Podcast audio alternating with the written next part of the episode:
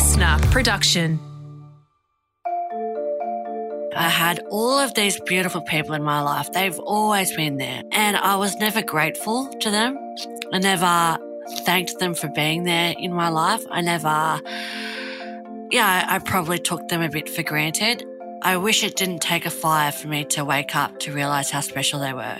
But I'm, I'm grateful that I, that I realize that now as well. Hi, I'm Jess Rowe, and this is the Jess Rowe Big Talk Show, a podcast that skips the small talk and goes big and deep. From love to loss and everything in between, I want to show you a different side of people who seem to have it all together in these raw and honest conversations about the things that matter. I don't know about you, but I really crave connected conversations so I'm going to dig deep to give you a new window into the souls of the people we're curious to get to know and understand. There might be tears as well as laughter as we celebrate the real life flaws and vulnerabilities that make us human. The word inspiring gets thrown around a lot. However, Turia Pitt is a woman who defines that word. She's a best selling author, motivational speaker, engineer, and Iron Woman. And you know what? She's also a podcaster, and it's called Turia Pitt is Hard Work. I'm Turia Pitt. I'm on a quest to understand what happens when we're faced with the unimaginable. What do we learn from doing hard things? And do challenges actually make our lives better? Just over 10 years ago, Turia was racing in an ultra marathon when she was caught in a fire and received burns to 65% of her body. Surviving against the odds, she rebuilt her life and is now a mum to two boys. There's always a lot I want to talk to Turia about when we get together, and boy, do we cover a lot. Also, a heads up, we do talk about some heavy stuff, so please reach out if you need some help. For me, to see your beautiful face, to be able to talk with you, it is always such a treat for me because I learn something from you each time. Oh, gosh, do you? Yes. Do you? Ah, okay. Well, thank you. I am quite, I've been told I'm quite wise. How did you get wise? I mean, you're wiser than Yoda. Big compliment, but I will accept that compliment graciously.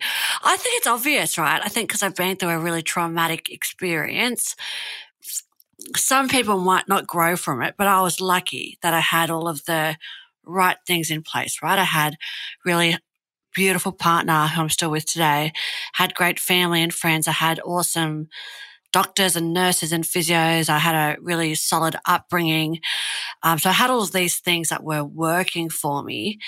And so I guess I, I don't call myself someone who's super positive or super optimistic. I, I, I think I'm a realist, but I know that if I put in the work or if I do the time or I dedicate myself to my recovery, then theoretically or, or hopefully I should see results from that.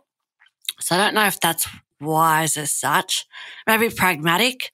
Yes, because I've seen you speak publicly and you made me laugh. And I've seen you speak publicly. I loved it. I loved it. You were a riot of colour in this fabulous dress. The audience was in your palm the whole time. And I was like, fuck, how do I do that? Oh, How do I- excuse me. I spoke after you, and I'm going, oh my goodness, this is going to be quite an act to follow. all of us here in this room, we're all so much stronger and so much more powerful than we give ourselves credit for. And all we need to do to unmask our full potential is uncover the possibilities that lie up here. Hey, thanks so much, guys. Because your story, it made me laugh, it made me cry, it made me want to stand up and cheer. And that is what is, I think, so extraordinary about you. You are, I reckon, the most inspiring person in Australia, if not the world. Thank you, Jess. Uh, that I, I guess I don't feel very inspiring on a day to day basis because I have a bad night's sleep from my kids. Um, I wake up early, my eyes are bleary eyed. I have a coffee. I'm a little bit grumpy and irritable. I bicker at my partner because he put a, a load of washing in the night before and he didn't hang it out. Oh, yes. So I've got to, I know you that. know, it's just that then I've got to rush the kids to school and then I've got a sore neck. I slept on it wrong during the night. So I don't, I don't wake up every day going, "Ah, I am a graceful, elegant, wise, inspiring human being. And every person I have an interaction to, with today will walk away feeling inspired and feeling powerful. I feel quite normal. Like I, oh, I sometimes forget that I'm who I am. Just because life's, you know, kids, work, partner, the domestic drudgery. And that gets in the way, doesn't it? I- think for all of us, it's kind of that routine, the daily grind of things. Yeah. And sometimes we sort of need those moments to step away and go, oh my goodness, yes, this is what I can also do. And this is what I've also done. Yeah, for sure. And I think like I'm I'm happy that the things that I bitch about these days are my husband leaving the clothes in the washing machine because years ago it wasn't like that, right? The things that we were grappling with was that I had this catastrophic injury that I wasn't sure if I'd be able to run again, that we weren't sure if we'd be able to have kids again.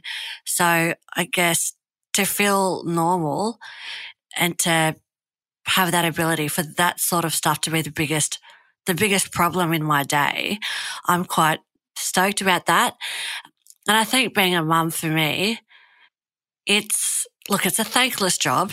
It's it's very thank it's very thankless. It's relentless, but it's also been good because I've got these other people in my life that I want to help to educate and to nurture and to watch them grow up and to be present with them, all of those types of things. And I think, you know, a lot of parents would, would go through that too. And you mentioned they're being present. And I think as parents, my daughters are now teenagers, it's something that we often grapple with because there's, you know, busy life, things are happening around us. Mm. And you do almost have to take that step back and that time out to go, I need to be in the moment with you.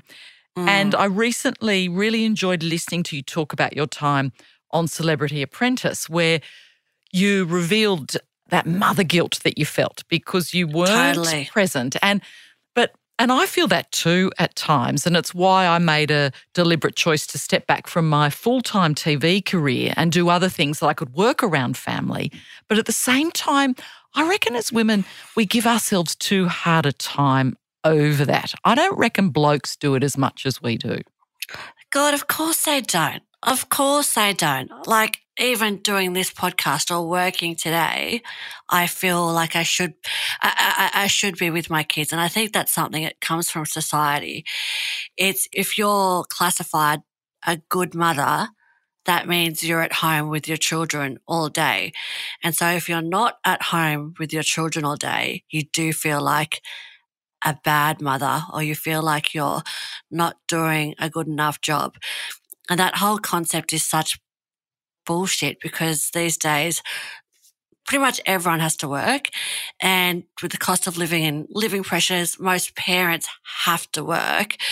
So it's kind of a bit ridiculous, right? That we feel guilty about doing something that we inevitably have to do. And I remember as well, someone said to me, and it was a really good piece of advice guilt means you've done something wrong.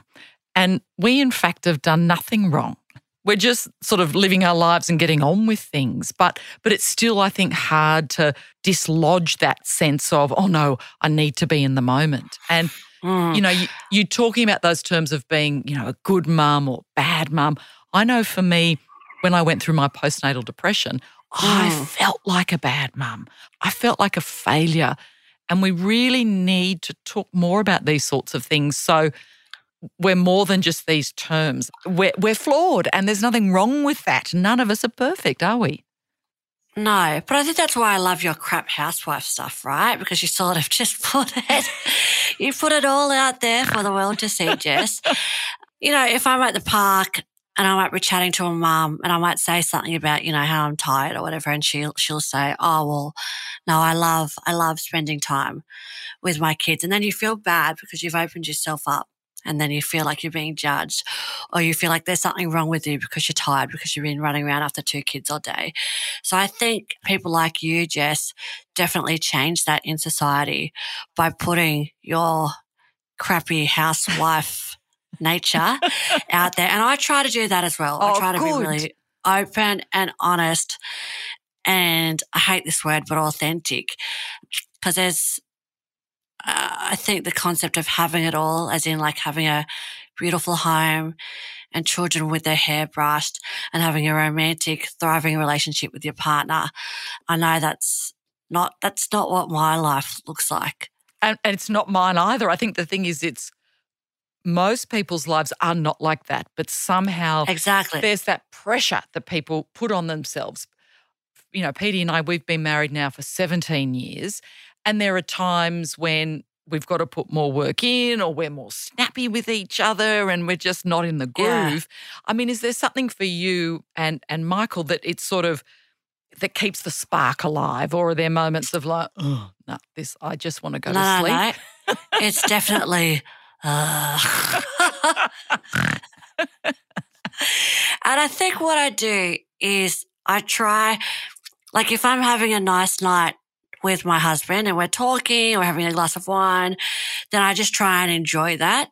And then on the nights where we are a bit snappy or maybe bickering, I just kind of say, well, you know, this isn't the night where we're going to stay up late drinking a glass of wine, talking about our future. This is the night where everyone's going to go to bed early and then hopefully in, in the morning, things might look a little bit different. So I think not having unrealistic expectations of the people in your life, but also not having unrealistic expectations of yourself as well, not striving for this perfect character. This image, I Yeah. think, of being this, Yeah. this amazing, you know, in tune woman who feels sexy and all of this. Because let's face it, there are times when I, I mean, I don't feel sexy. It's it's sort of as a 52 year old menopausal woman, I feel that sexy. You look good. You look good though with that cat jumper. I'm Thank looking you. at you. You've got this No. pastel pink jumper with a picture of a cat on it. It's really doing it for me, Jess. It's really doing it for me. Yeah. But then, you know, on a night you might get dressed up, have makeup on, wear a nice dress. Your husband might say, You look really nice tonight. And you might be like, Oh. Mm. Okay. So I think it's that whole thing about not expecting to feel sexy all the time, not expecting to feel super happy and energetic all the time. Just lowering those expectations and however you feel, whether that's excited or happy or motivated or tired and stressed and sad is actually really fine because they're just feelings and feelings dissipate. And maybe tomorrow you'll wake up and you'll feel a little bit different. Yeah, it passes. But but what about for you? When do you feel sexy? When do I feel sexy? You know what? Okay, so I really love exercise. Probably no surprise, right? So I love exercise. So I feel like when I'm at the gym, like when I'm like lifting weights or when I'm like smashing it at the gym or I've just smashed a run, I feel really good about myself. I've got all the endorphins running through my body. I look like shit because my I'm all red and sweaty my hair's a mess, but I feel really good about myself. And I'll come home and I'll say to my husband, like, touch my ass, like feel, you know, just to feel the muscle. so that's probably that's probably when I feel sexiest.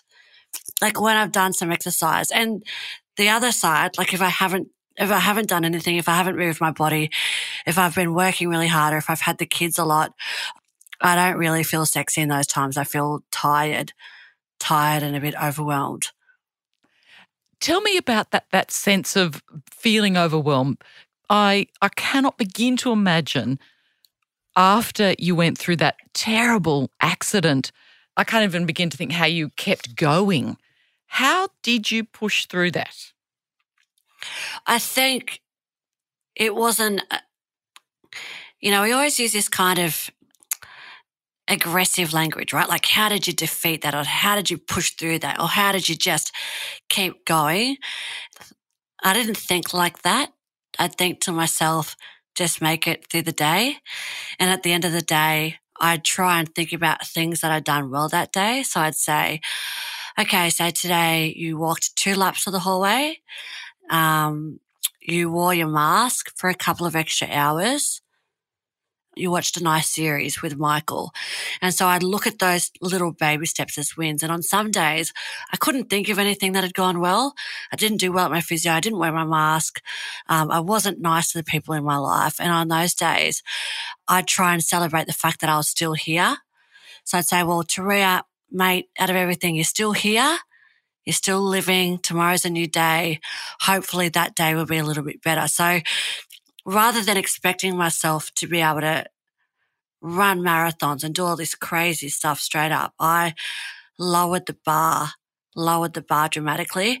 And part of that hurt, like it hurt my ego because I was injured in this 100 kilometer ultra marathon. And now I was celebrating walking two laps of the hallway. Like those two thoughts don't really add up. But I think I realized really early on at the start of my journey that it was it was going to be really long and it was going to be really challenging and I didn't know what my future was going to look like and I didn't know how well I'd recover and I didn't know if I'd go back to work or be active again. I have a family with Michael. I didn't know any of those things. So rather than thinking about all of those what ifs and all of the uncertainty surrounding that, I decided to just focus on taking my journey one step at a time. So I tried not to get too ahead of myself. So when a thought came up, you know, what if you can't have kids with Michael? I'd say to myself, well, the doctors haven't said that you wouldn't be allowed to have kids. Um, don't worry about that just now. You can worry about that down the track. Right now, I just want you to do a good job at your physio session. Or right now, I just want you to try and walk an extra lap of the hallway. So I kind of narrowed my focus and tried to focus on just doing my journey one step at a time listening to you talk sounds very logical. But it sounds exactly, very logical. And that's the thing. Yeah. Listening to you talk in I- that way, it blows my mind. Were you as single minded as that in that the midst of just that terrible pain and shock? Or did you talk to people who helped guide you? Or were there times when you literally thought, I actually, I want to die. I don't want to be here anymore. Yeah. Yeah, all of those were true, Jess. So I'm an engineer, so by nature I am very logical and I'm very good at following a system or following a, a process.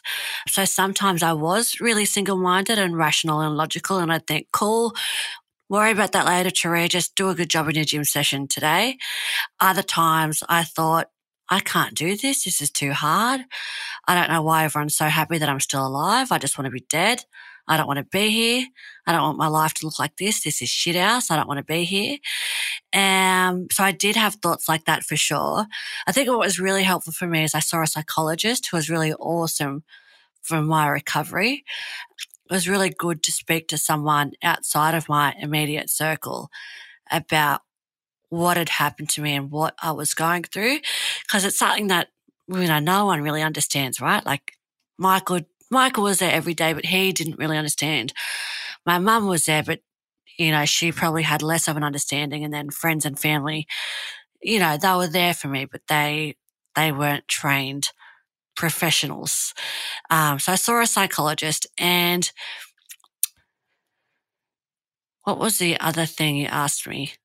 What I wanted to talk more about was that sense of not wanting to be around and not um, yeah, because it would have been easy to go down that path of actually, I want to die and I'm going to die, you know, making almost that choice. And when Yeah, you make that yeah. choice, unfortunately, that's what can happen. Yeah, so I did want to die in the early stages when I was in hospital. And this is going to sound really bizarre, uh, but my dad is also very logical and practical by nature. And I said to my dad, because I knew he'd understand where I was coming from, I said to my dad, I want to kill myself, like I don't want to be here. And my dad, who's super logical, he said, okay, well, the doctor said in five years' time, you should be back on your feet.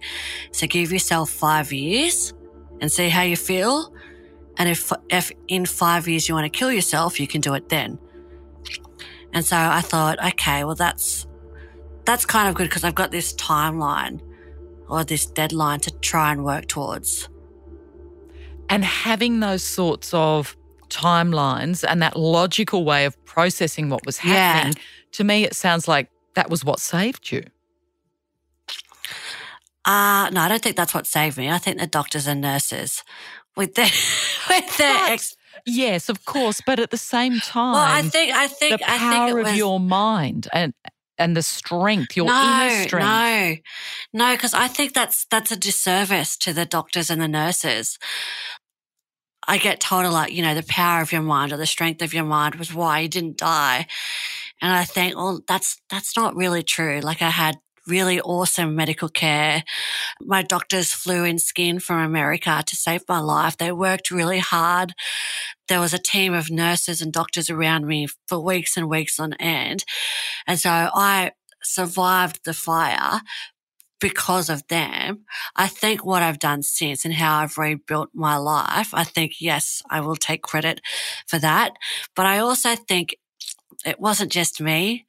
You know, I don't think we can achieve things by ourselves. And I got really, really lucky that I had this beautiful man Michael, my rock, who supported me. He still supports me, who, who supported me. He was in my corner, who was there with me in hospital from seven in the morning till seven at night. He was consistent. He was committed. He was solid.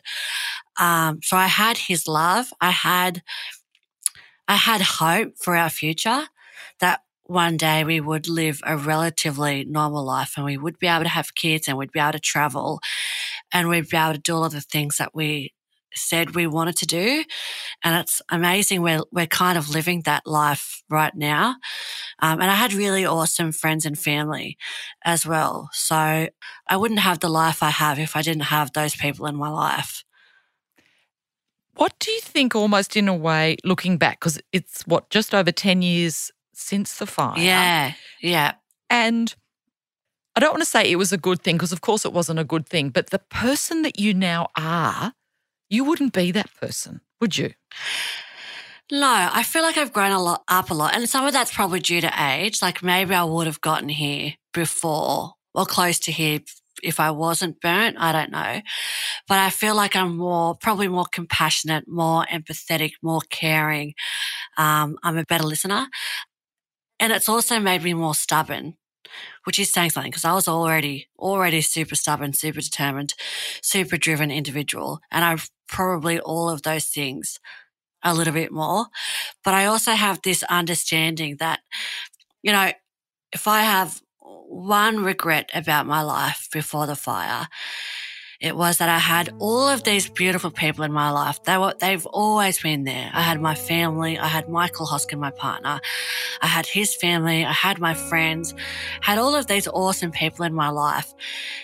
And I was never grateful to them. I never thanked them for being there in my life. I never, yeah, I probably took them a bit for granted. And again, like very typical of a younger person to do that.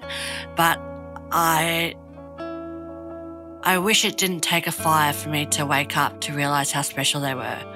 But I'm I'm grateful that I that I realize that now as well. And listening to you talk there and listening to your podcasts and your motivational talks that you give to people, you often use the word grateful. And what are we grateful yeah. for? And I think that is so powerful because it's a way of resetting things that happen in our lives and reframing how we can look at really awful, terrible things, isn't it? Yeah, it is. And, you know, I do, I do think we've got a culture of maybe toxic positivity where everything has to have a silver lining and you know look for the look look for the gold or you know try and be upbeat and sparkly. Um, i think it's okay if you've been through something traumatic whether that's a divorce or getting burnt to 65% of your body by a bushfire. It is okay to say shit. You don't have to find the silver lining straight away if at all um, because it is a awful, horrible thing that has happened. And you are, you are allowed to stay in that place and to acknowledge it and to accept it.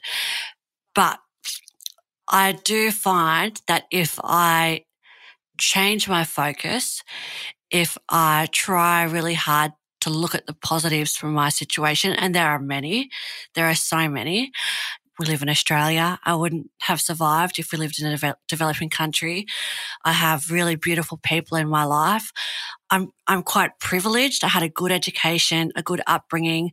The media was interested in my story. They wanted to hear me tell my story. Australia wants to hear my story. How awesome is that? And because out of that, I've had all of these other really great opportunities that have come along. And a lot of people who go through something traumatic might not have those same opportunities. So for all of those things, I'm, I'm grateful for.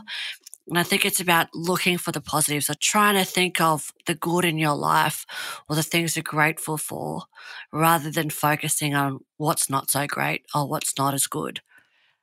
Again, listening to you say that in such a beautiful, calm, measured way, it still blows me away because you are someone who would have every reason to be bitter or embittered about what happened. And yeah, but Jess, I'd, ha- I'd have a really shit life then. Like if I was super bitter, Michael wouldn't have hung around. Like, you know, he'd be like, I've tried to get this girl back on the fence. She doesn't want to. And then I'd just be stuck inside all day watching TV by myself and I'd have no friends or partner or family. That sounds really shit. I don't, didn't want to do that. Yes, you you wanted this life that you have rebuilt and made for yourself, this beautiful life. Yeah, and it's a life that I'm really frothing about. We're living up in Port Douglas. Michael's a helicopter pilot, so you know he says to me he's he spent long enough being my handbag, and it's time he did something of his own. I thought, yep, you're you're right. It's his turn. It's time you did something yep, it is your turn. So we're up here, two kids. I think we live a really, really great life. And I think we have this sense of appreciation for each other that we might not ever have had had we not gone through this experience. With your kids, I think about my daughters and how I'll talk to them about different things that have happened in my life. Yeah. How do you talk to your kids? So they're four and two. So they're very much focused on, you know, octonauts and if they can have dessert before dinner, that type of thing. But they, when they ask me questions about my injuries, so Hakavai might say, maybe why don't you have the same hand as me? I'll say, well, because I, I was burnt in a fire and so I've lost my fingers. So I've just tried to be really honest. Um, I don't really think there's anything else you can do, right? Just be honest and open. But it's not like I've sat them down in front of 60 minutes and said like, okay, kids, you've got to watch this right now. Um, no, haven't, haven't done that. It's sort of, I think it'll be up to them. Exactly. And it's sort of incremental, isn't it? That they, I, I often make the mistake because I do love to talk. I'll just, I'll just say too much information and my daughters will be like, they'll look at me and go, what are you talking about? Like, we didn't even ask that. Why are you telling us all of this? like, Mom, shush. yeah, be quiet. You don't care factor zero. You don't care. oh, gosh, my kids are going to speak to me like that one day.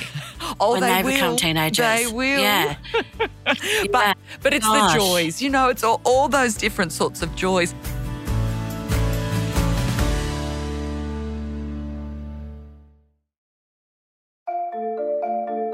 Another reason why I really love you is that I think you're the most wonderful role model for young girls about standing up and saying, okay, I might be different. This has happened to me, but I'm still beautiful and I'm still a cover girl. Because I mean, you're an amazing cover girl. You've been on so many covers, you know, to use your words, and I'm still badass. Is that how I say it with the accent? I always want to say bad ass, but.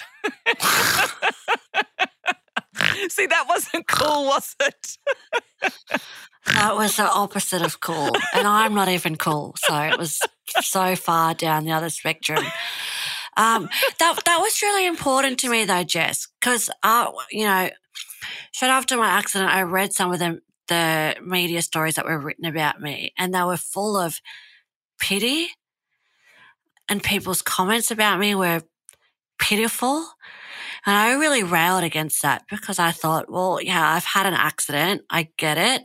I get that I've had an accident. I get that I look different, but I'm still entitled to live a really big life and I can still do things that I want to do, like doing Ironman and things like that. And I think for me, it's a really great example of diversity, right? To see a woman on our screens, like Celebrity Apprentice or on our magazines, that's a woman of color that looks visibly different and she's still out there living her life to the best of her abilities. So I think that was, that was really important to me. I think especially these days, it feels like maybe, uh, I, I don't know, maybe young girls want to look like this perfect Instagram model. Maybe some people do look like that, but I think most of us don't really. And so I'm happy to be the the counter example. And and I love that. I think that's so important. And you know, we talk a lot about beauty in society and it's such a sort of currency for people. When do you feel most beautiful? Probably when I'm exercising, which sounds really like, I'm not sure many people would say they feel beautiful when they're exercising, but I feel strong. I feel fit. I feel empowered. When I don't feel beautiful, or like if I'm dressed up, dressed up to go out with my friends or go out with the girls, whatever, I feel pretty good.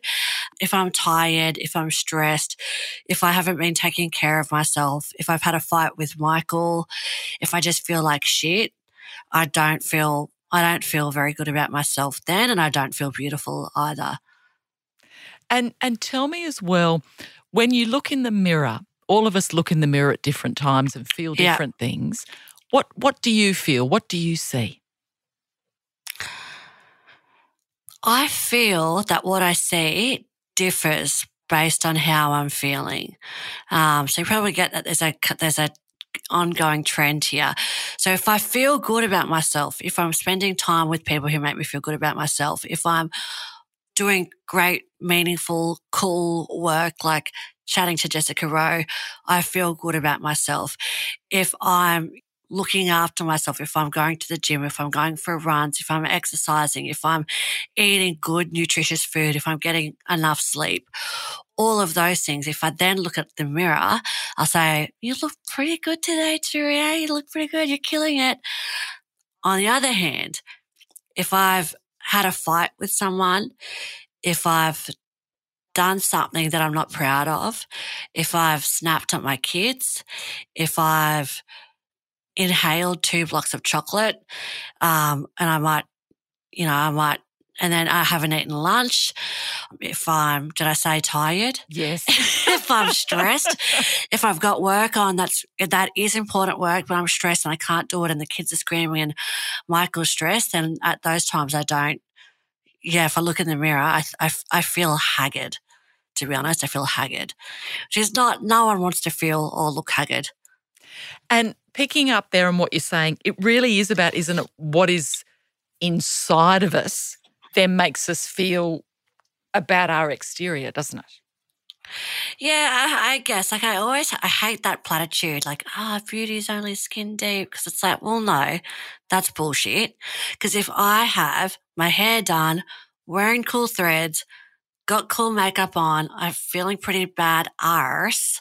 Um, you know, see you know, now that's doing, how like, to say it. That's how to say bad arse. um, so I think I, I do think our exterior does help us with how we feel about ourselves. So I think if wearing lipstick makes you feel more beautiful and better, knock yourself out, you know, go for it. If getting a new haircut or getting Botox makes you feel better about yourself, great. Because I think there is so much, especially for women, there is so much in our world designed to make us feel shit, to make us feel less than, to make us feel like we're not worthy. So if there's something that makes you feel good, go for it. Talking to you makes me feel good because what you do, beautiful, is that you lift other women up. You make us feel good about who we are. Well, that's good because I feel like My- You know, we're all just doing our best. We're trying to provide for our families. We want to be good moms and good partners and good daughters and have really strong relationships with other people. So I feel like if you feel good about yourself, all of those things are a lot easier. I hope you know that. Do you know that? That the impact you have on people? Um, I think on some people. I also think, yeah, I don't know how to answer that question Why? Why? without. Tell me why. it, it feels ungracious. oh, come on. Well, no, I, but you're not ungracious. And I think No, no, that's not in your makeup. So, no. But I think I'm naturally I'm an introvert, so I love writing. Um, if if you were to ask me what my ideal day would be, it would be um, doing some exercise in the morning, having a good healthy breakfast with my family, going on like a hike, doing some writing, um, that type of stuff. It wouldn't be, you know, going to a party or going out and seeing heaps of people or that type of stuff. So I'm probably, yeah, an introvert, introverted. but you can. What about you? Well, you can be introverted, but still, what you do by your writing, by the times when you are on the telly, when you're on Celebrity Apprentice, when you do your motivational speeches, that's what has the impact on people too. Seeing you leading your life on social media, all those sorts of things have an impact. So you're still doing you, but that still impacts on people. God, I feel like you're my mum right now. Just giving, just The uncool no, yeah, that's yeah, no, a very cool mum. You're yeah, a very cool mum. I suppose what I want to finish on is, you know, you, you've spoken a lot about exercise and physicality and how that's such an important part of your life. For Yeah, me, do you like exercise? No, the words. You've got mm, you've fun, got like a banging you've got like a banging body. fun. So that just comes from eating chocolate. It is, is from caramel. Yeah. You see, I like to eat the caramel. right. Okay, good to know. Yeah, and and the words fun and run, Turia, don't for me go together. Whereas I know for you, it's like fun run. Like no thanks. Well, I find running for me has given me the confidence that I could do things that were hard. Right? So that's that's what it has done for me because when you're in a race or you're running, there's times during that which are really hard where you want to give up, but you still find it in you to take that next step. And so I think being a runner obviously helped me a lot with my recovery and my journey, having that kind of understanding that if something's hard, it doesn't mean it's bad and knowing that I am, I am capable of doing stuff that's hard. So I think that really helped me with my recovery. And now I like teaching mums to run because you know, you can stand on a stage, you can speak to people, you can say you've got the inner resources to do whatever is, whatever is required, and you've got the inner resources to be able to cope with whatever life throws your way. And people just sit there and they go, yeah, yeah, yeah, cool.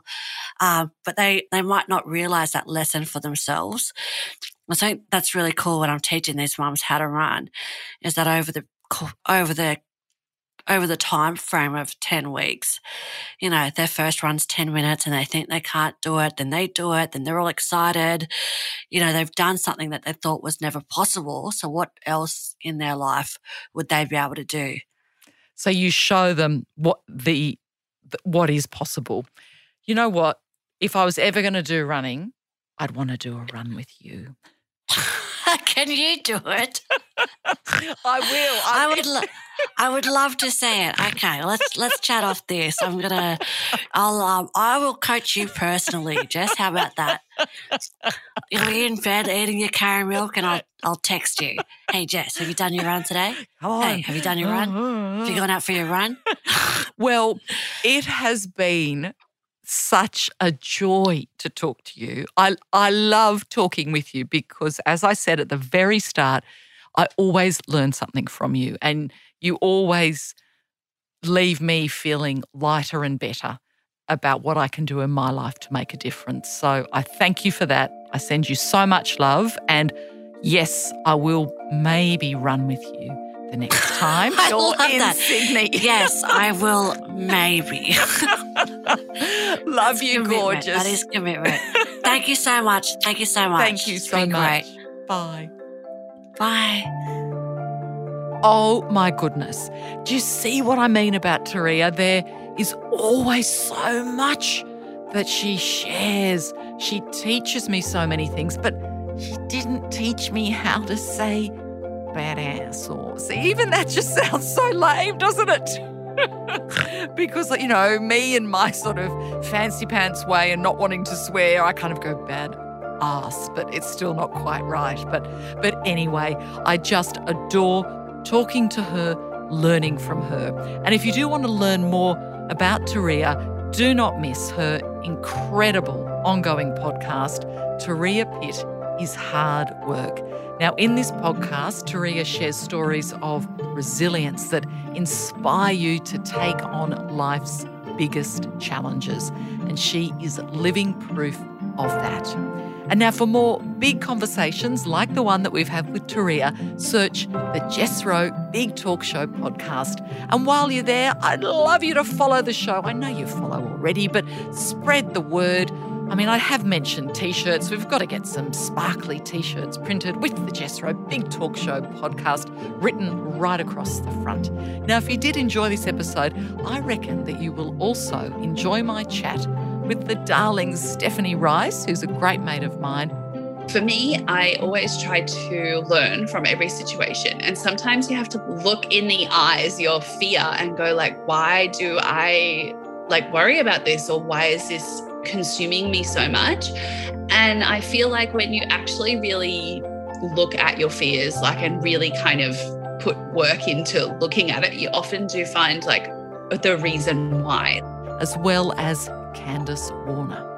Well, that's the power of positive thinking. I just thought, I can do this, I can do this, I can do this. If you tell yourself something enough, then you believe it. Uh, and that's like in a negative way as well. If you tell yourself you can't do something, then you're not going to be able to do it. But I just kept saying, I can do this, I can do this. And I did.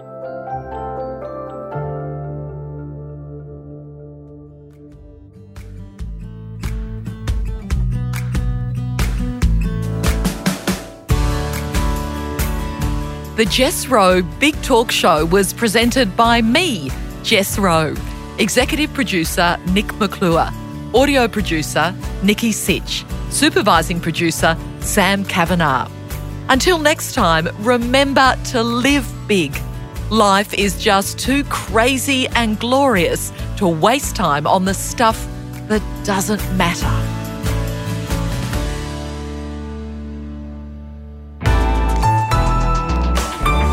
LiSTNR.